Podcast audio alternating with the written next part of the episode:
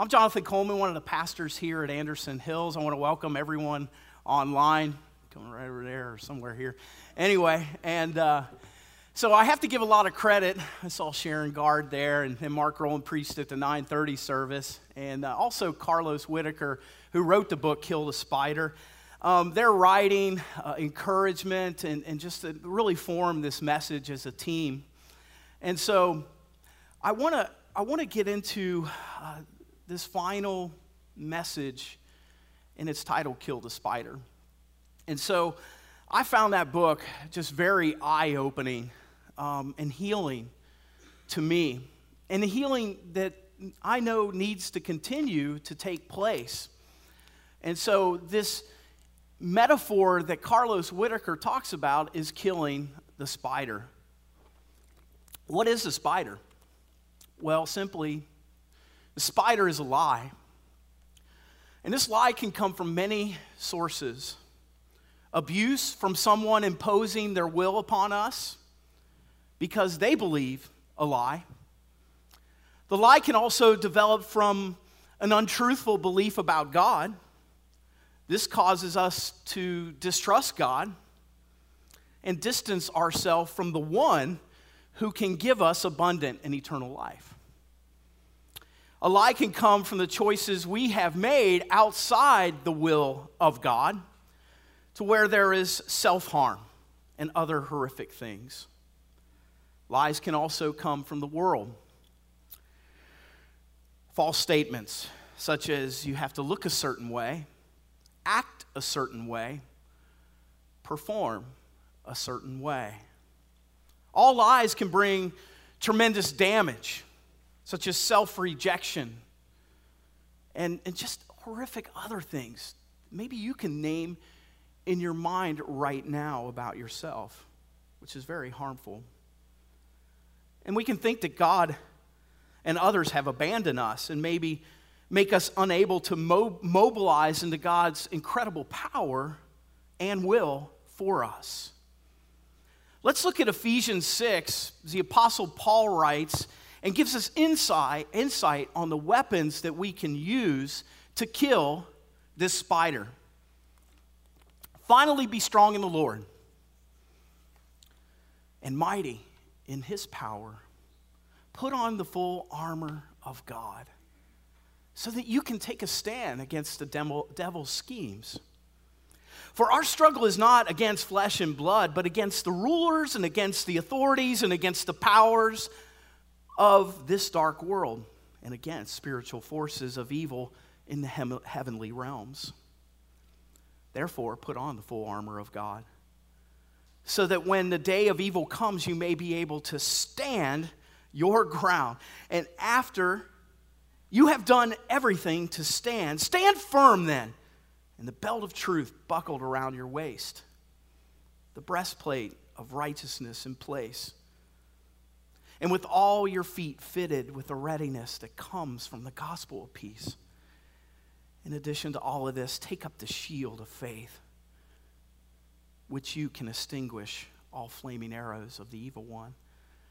Take the helmet of salvation, sword of the Spirit, which is the Word of God and pray in the Spirit on all occasions with all kinds of prayers and requests. With this in mind, be alert and always keep praying for all of the Lord's people. Folks, Paul wrote this in prison. He was put in prison for spreading the gospel, and the gospel transformed his life. But he saw firsthand in his time the battle constantly with flesh and blood. And he was really saying that's not the issue. The true battle is against the devil, which I like to call the enemy.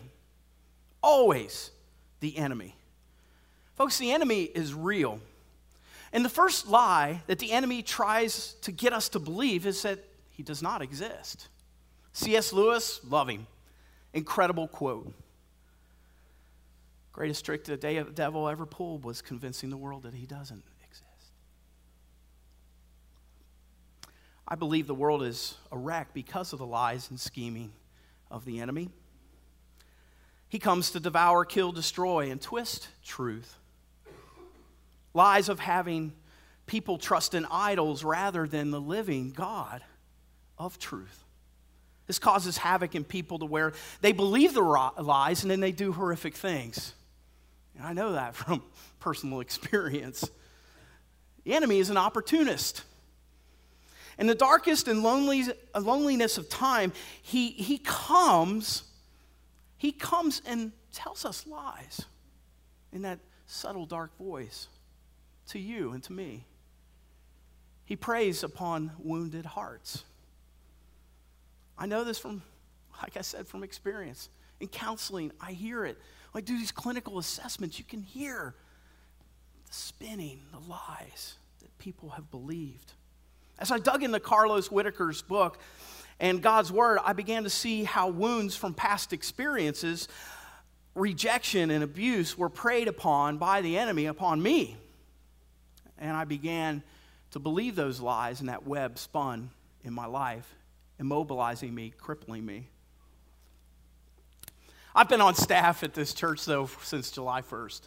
And um, I have to say, I praise God for this staff. They truly love one another, they trust one another. And at times we get vulnerable with one another. And they love Jesus Christ. And it's been so healing for me in my call in ministry. I'm not used to that in my 26 years of ministry.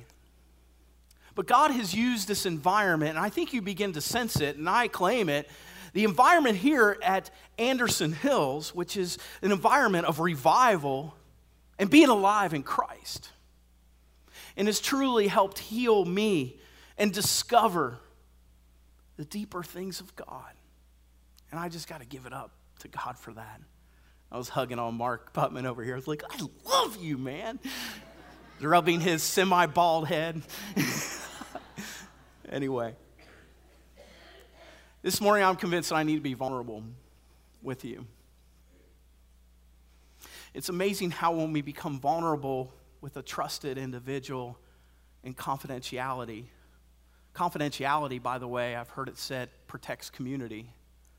And we come to a fellow brother or sister in Christ and we show our wounds. You know, it's amazing how it reciprocates to them and comes back to us and it heals. And then all of a sudden they're like, you know, here's my wound too. Heals them, heals us. As we confess, we say, you know what? I'm believing these lies, man. I don't want to get into details, but during my childhood, my family moved quite a bit. We were poor. Um, I'd often wear hand me down clothes, hand me down shoes, too. They smelled so bad. Anyway, we moved several times, and I had to muster the courage to make new friends all the time. I also was the youngest of four boys. And don't get me wrong, my bro- brothers, my three older brothers, are my, some of my best friends in life. But when you have this tow headed, tag along boy, you know, pestering you, big brothers can be very cruel. They used to throw me across the ice to test the ice so that they could skate. Seriously. Serious, man. My dad also struggled with alcoholism for most of my childhood. Out of that reality um, came lies. The enemy preyed upon that kind of stuff and other miserable things, I think. I've been believing the lies of self rejection, my friends. And this time, this season, through this series, showed me that. Trust me, I don't blame anyone anymore. I love my brothers. I love my dad. My dad's healing. He's amazing. He's helping other addicts down in Florida with God's truth and ministry. God's awesome. He's healed our family through the gospel of Jesus Christ and the Holy Spirit. And they're all doing incredible work for the kingdom of God. I'm proud of them. But you know, rejection by others can often lead to self rejection. I don't know if you've experienced that. It can produce negative things. Self name calling can begin. You hear those lies you're a failure, good for nothing. Nobody likes you, you're inadequate. I even said that this morning to myself. Actually, my wife heard it. She gave me the what for, you know. What transpired for me is that I began to be the king, comedian of the family, you know, song and dance, getting attention, the funny guy, class clown, you know. Um, and it spun havoc in my life, idiotic choices. You wouldn't believe it. Using people for my own benefit to boost my ego.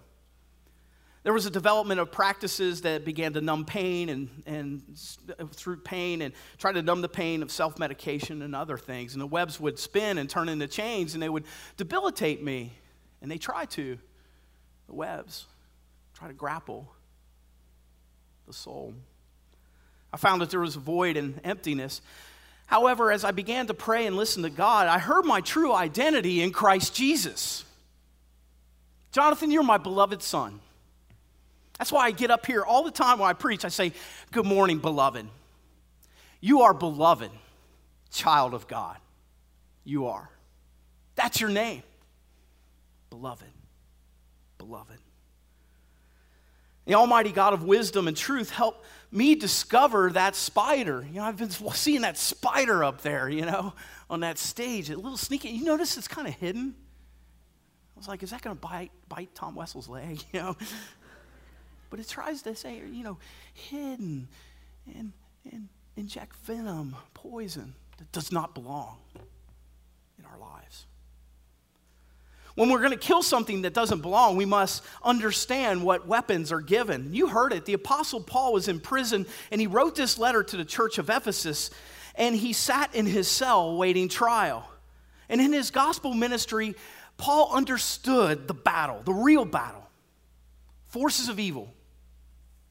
And so he knew the choice of divine weapons that were needed to kill. We need God's weapons to help us win. Verse 10 and 11 says, Be strong in the Lord and in his mighty power. Put on the full armor of God. Remember, in him is his armor. I remember my good friend, Chaplain Bill Dickens, who was my wing chaplain in the United States Air Force at Wright Patterson Air Force Base, the 445th Airlift Wing. He went to the Middle East, to uh, Kuwait, Iraq area. And he was like, Jonathan, it was amazing. Tell me when he came back on his deployment, he said, when the convoy would go out, when the gates would be open, the leader of that convoy would say, Armor up! They would armor up. They would put on that issued armor, the, the, the convoy and the trucks and everything had some kind of armoring system.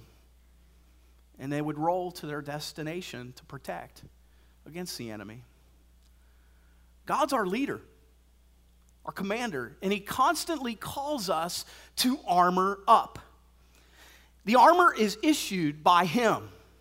And notice it doesn't say, all right, take off your armor. It doesn't. We wear it 24 7, 365, even on Christmas, you know. It's a spiritual battle, so it, it requires the divine strength of God. And if we fail to comprehend this, we will not be able to kill the spider. If we try to solve our issues with only our natural methods, it'll be only a temporary cure. Because, see, the mind of God helps us to understand all of us. You know, and there's, there's things that, that can help us understand that through brothers and sisters in Christ and counseling and other things. But God at the source, with this armor, heals, cleaning cobwebs, and killing spiders. So when Paul was watched by Roman soldiers, he saw the equipment and it gave him this metaphor, these weapons for warfare. Starting with verse 14, Paul gives us a picture of how a Christian dresses for warfare. Roman soldier of the day, Paul was, he, he wrote this, and, and so he found these divine six pieces of armor and weapons needed. And he armors himself up as well and shares this armor with us. through the divine ministry of the Holy Spirit. He begins with the belt of truth. Soldier's belt did basically two things it protected the midsection and it gave that soldier freedom of movement. Living according to the truthfulness does the same for us, my friends. It frees us for joyful obedience. Paul's not talking about truth. There's no definite article in the Greek. He's talking about truthful living, truthful thinking, truthful speaking. He's talking about behavior here. He's talking about honesty. You've heard the word say says the truth will set you free and you will be free indeed. Jesus called the enemy in John 8 the father of lies. You know, lying always backfires. We do it to protect ourselves, but it really causes horrific webs and we get caught and tangled up in it, you know? And we seem to have to lie more and more and more to protect that original lie. And it gives him a foothold, as it's called, and it gains a position for him in the war. Secondly, we're to wear the breastplate of righteousness. The purpose is obvious. It protects these vital organs. The righteousness is Christ's righteousness. It is righteous behavior and lifestyle. And what does that look like? It, it's, it's seeking God and, and trying our best to be holy as He is holy. Living a life with good works. Not saying that good works save us, but doing good works and righteous living it does. It protects that vitalness and the most precious thing in our lives. paves the way for God's strength. It paves the way to transform others. We must remember that it is Jesus Christ's righteousness, and living in that reality produces vital things in abundancy in our life. Thirdly, we have the feet fitted with a readiness that comes from the gospel of peace. It tells us we are to be ready, ready to share that gospel, and it brings peace. Peace be with you. Don't you want peace? Doesn't the gospel bring peace? It just disarms all that confusion and chaos. Peace. Breathe it in. It's His peace. Jesus says, My peace I leave with you, my peace I give to you. It doesn't come from the world, it's divine peace. Isaiah says in chapter 52 how beautiful are mountains in the feet of those who bring the good news and proclaim peace. We defeat evil as we share the gospel, and chaos begins to diminish. And then we are to take up the shield of faith to protect against the enemy's sniper shots, which are lies, deceptions, anxieties, fears that he throws at us. Faith is an important weapon in our arsenal. When we lack faith, it just depletes us. And I had a cold a few weeks ago. I was depleted. I couldn't sleep. And I just felt like this when we, we're not filled with health and faith that comes from God, we are going to feel just miserable. There was a, the soldiers had two kinds of shields a small one to use in hand to hand combat, but then a large one, a large one that was four and a half feet tall, two feet wide.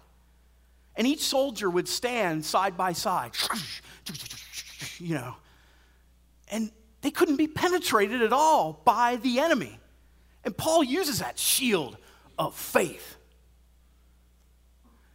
Next, or wait a minute. Yeah, well, I got more to talk about here. That's what faith does. It gives us complete confidence in God to give us victory. It reminds us that greater is He who is in you than he who is in the world. And when we stand side by side with brothers and sisters in Christ Jesus, we form a wall. And the arrows just ding, ding, ding, ding, they ricochet, and we're like, whatever, enemy. We're in this together. We are the body of Christ. And when we have faith together, isn't that contagious, man? Yes, it is. Oh, I know it. I was singing with my brothers over there, man. Yes, just with such faith and freedom to praise God. And then we were to put on the helmet of salvation. Paul's talking about the way we think. Just like a helmet protects your head, salvation does that too. A sense of salvation gives us insurance. And in the battles of life, it reminds us that we belong to Jesus Christ. It reminds us that He has done everything so that we can live in Him and experience, healing and wellness. Salvation is, in the deepest depths of that word, that Greek word, sozo, it means wellness. Put on wellness. That's why I know I can't give in to despair. No matter how things, bad things get, God's salvation protects my head. And it's been said from this pulpit right here that death gets behind me. I think about all that God has done and promised me, even in my darkest days. It's hard for me to imagine any situation beyond His control because I have His salvation. He's done everything. When I look at a situation that seems to me way too big to handle, I just remember I am yours and yours mine, God, and you saved me. I know His love for me, and that is only temporal as far as that situation. We're to take up the sword of the Spirit, which is the Word of God. This is the weapon that Paul mentions, the only weapon that he mentions outward. It's the most powerful weapon in the world. It's been said that the, the, the, God's word's like a sword. It penetrates and it kills something that belong, doesn't belong. And it also heals, man. And remember how effectively Jesus used scripture as he fought with the devil 40 days of temptation. He countered it with scripture. You know? And Satan left. It says he left until there was another opportune time. But Jesus, the very embodiment of the Word of God, fought it with God's word. He knew it. My go-to scripture is Isaiah 41:10. And, and I Jonathanize it. And I encourage you to do this with personalizing scripture. Let me give you an example. Isaiah 41:10. So do not fear, Jonathan, for I am with you. Do not be dismayed, J. Cole. I'm with you. I'm your God.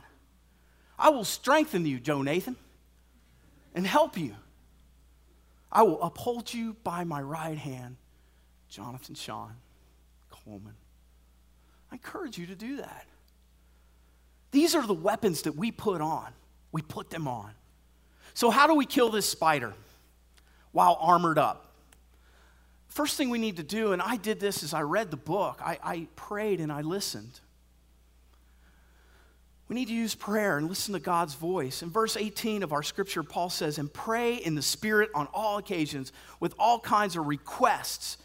With the mind, be alert, always praying for the Lord's people. Prayer is the most powerful, far reaching weapons. And the disciples, as is recorded, received lessons from Jesus Christ. They didn't receive lessons on preaching a sermon or leading a Bible study, they got lessons on prayer. And they listened to Christ.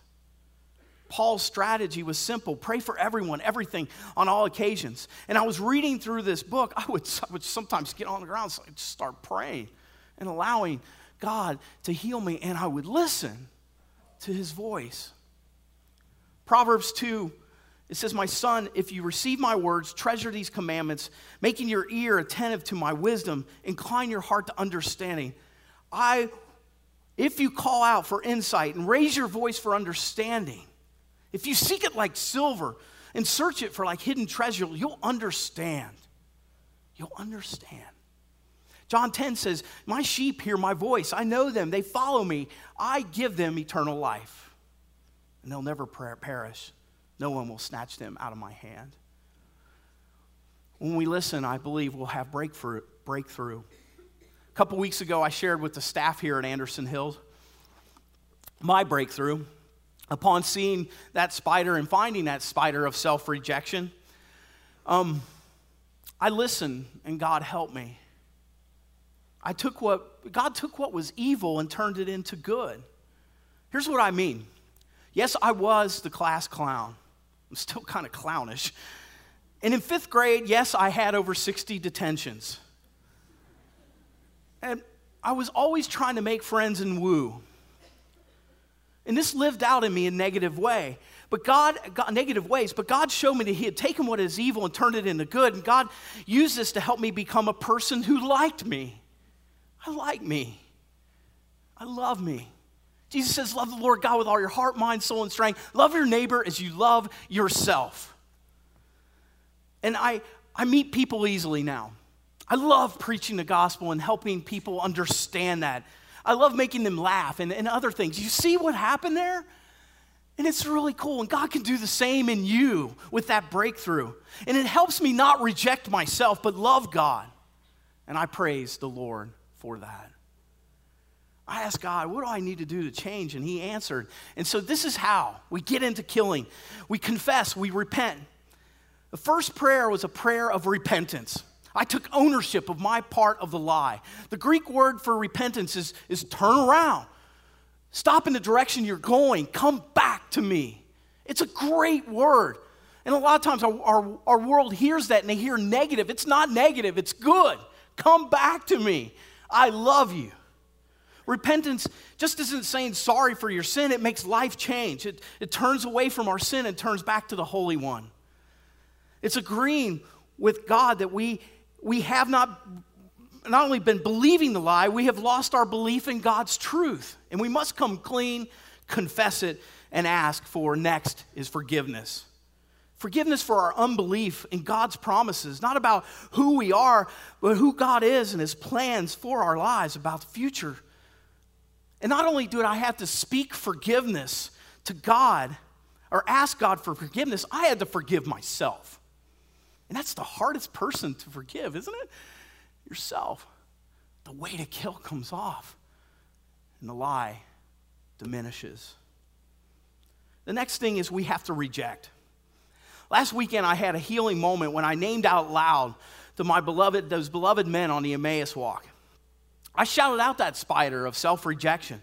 I verbally rejected that and renounced that lie. And it means that I'm refusing to live the lie any longer. There's power in rejecting that and saying that and giving it to Jesus and naming that to our Lord, who is our commander. He's our leader. He would rebuke evil spirit, spirits with words, and we rebuke that in His name. And we pray with confidence and reject that lie that keeps us bound. The next is replacing. I prayed that God would fill me afresh with His Holy Spirit. Whenever you take something away, friends, you have to replace it with something good. Or that void will continue and it'll try, the enemy will try to fill that void again with horrific stuff again. It finds, well, you know, it, it, Jesus said this. He says, when I, it says, I will return to the house I left. And when an impure spirit comes out of a person, it goes into uh, arid places seeking rest. It doesn't find it. And then that spirit says, I will return to the house I left. When it arrives, it finds the house unoccupied, swept clean, and put in order. Then it goes and takes with it several other spirits, more wicked than itself, and they go and they live there. So Jesus says that. So we have to replace. We have to invite the Holy Spirit to come in and fill us with his joy, peace, love, and his purposes. During a difficult time in my ministry, I kept pleading to the Lord to help me with my call as a pastor. I pleaded. And I felt so worn out trying to, to revitalize church, churches and, and the stuckness. And God answered my prayers. This took time, but God showed me, and He replaced in me good things. Evil is persistent and it waits for an opportune time to sneak back in. But God is greater we can put it at the good foot of the cross. And Jesus will crush it, crush it, and send it to the abyss of his judgment. We're going to watch a video about someone who killed their spider.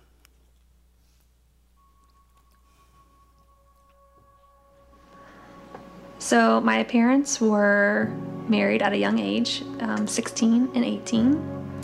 Um, they, with that comes some immaturity and they didn't know um, how to be married. Um, there's some dysfunctions in the family, and so I was born a year, almost a year later after they were married. And um, fast forwarding to me being about three years old, I was placed in foster care. Some things had happened in our family, and um, I remember it very clearly. Even at the age of three, being taken from them, it was a pretty traumatic experience.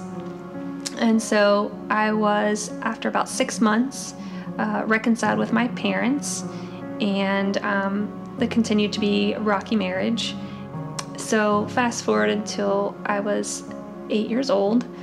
Um, about three days after my eighth birthday, my parents were split up and um, they came together to have a discussion that led to an argument that led to some domestic violence. And um, my father killed my mother that day. And so I lost both parents at the age of eight. My dad, you know, he would, we would have correspondence back and forth while he was in prison, and we would write letters and talk on the phone and have visitations and things. And um, you could just see in him, I had seen a change in him through, you know, he came to recognize Christ as his Lord and Savior through being in, incarcerated um, and asked for forgiveness. And God was dealing with me in my heart about forgiving him. It was a long process to do that, but I found it in my heart to do it. So last year it was announced that we were going to have a healing school and Dr. Bobby Cabot was going to come back, and I had seen her at the conference that the year prior. And so I just had this um, stirring within my heart that I should attend. I followed God's voice and, and leading me. Um, and I'm so glad that I did. Um, through that conference, I realized uh, uh, the Holy Spirit just brought up to me, stirred up within me that I had some unforgiveness towards my mom.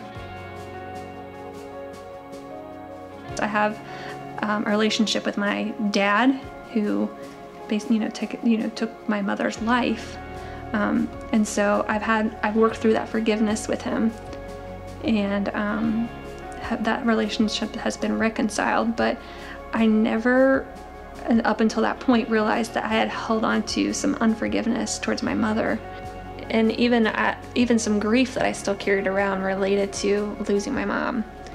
Um, and so that that was my spider. Just the grief that I had, um, the unloving, the feeling of being unloved, and um, even some rejection. You know, I was a daughter of a murderer, and now I realize that I am a daughter of a king. I have so much joy. I do. Like, there's a joy I have especially now in worship. I just want to worship God with everything that I have because He has res- restored me. He's taken off. He's taken that mourning from me. He's taken that grief from me. He's taken that feeling of being unloved and um, unfor- unforgiving. And I can forgive myself. I can forgive others. Um, I have more mercy towards others and love to give. And I don't feel rejected. Amen. She's so beautiful, isn't she? She's so beloved. William Wallace says this He says, What will you do without freedom? Will you fight? Will you fight? There's freedom in Jesus Christ.